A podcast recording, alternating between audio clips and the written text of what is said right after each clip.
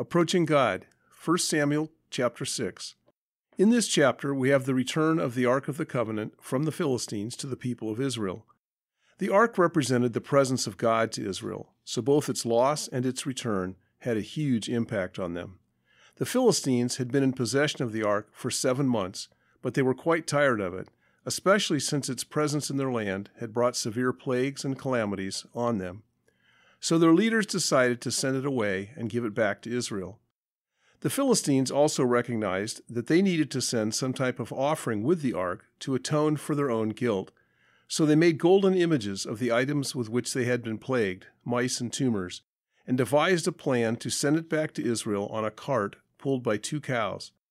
The cows had never pulled a cart before, and there was no driver for the cart. The plan was to see where the cows went on their own to take the ark. If it was to Israel, then they would know that these terrible plagues had indeed come upon them from God. But if they went somewhere else, then they would know that the plagues had just happened as a matter of chance. Amazingly, these cows, under the sovereign power of God, took the cart to Israel, and as it entered the land, the people there rejoiced and offered up offerings and sacrifices to the Lord.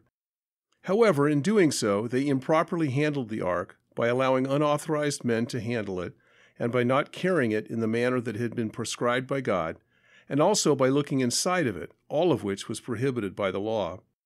As a result, God struck seventy men dead on the spot.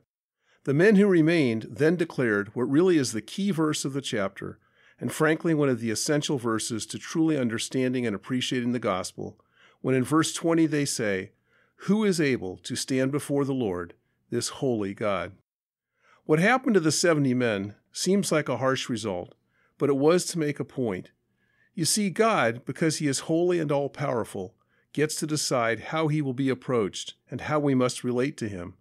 We cannot stand before Him on our own and just come to Him any old way that we wish or that seems right to us. This truth was seen way back in Genesis 4, when God accepted Abel's offering of the shed blood of an innocent lamb, but rejected Cain's offering of the fruit of his labors in the field. The ultimate revelation of this truth is found in Jesus, who declared in John 14:6 that no one can come to the Father except through him. There may be many ways to come to God that seem right to us, and the religions of the world are full of them, but they all lead to eternal death and judgment.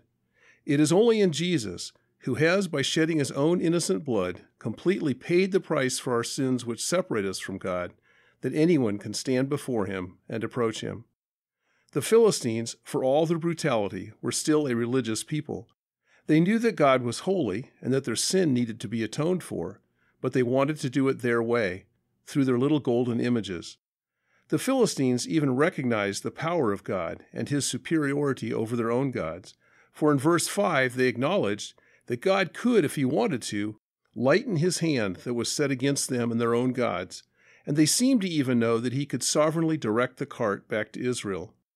Yet, not only did they wrongfully figure that they could appease him on their own, but they really wanted no fellowship with him at all, and instead tried to send him away on that cart. In a sense, they believed in God, but they would not submit to him and worship him as Lord.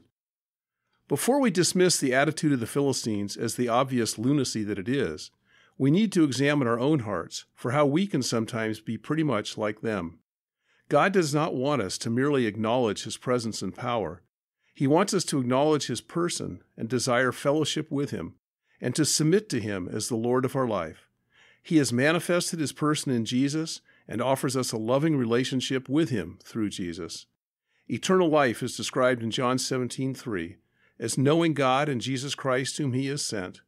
God can only be known through Jesus because He is the only one who removes the barrier of sin that would otherwise separate us from God and His holiness.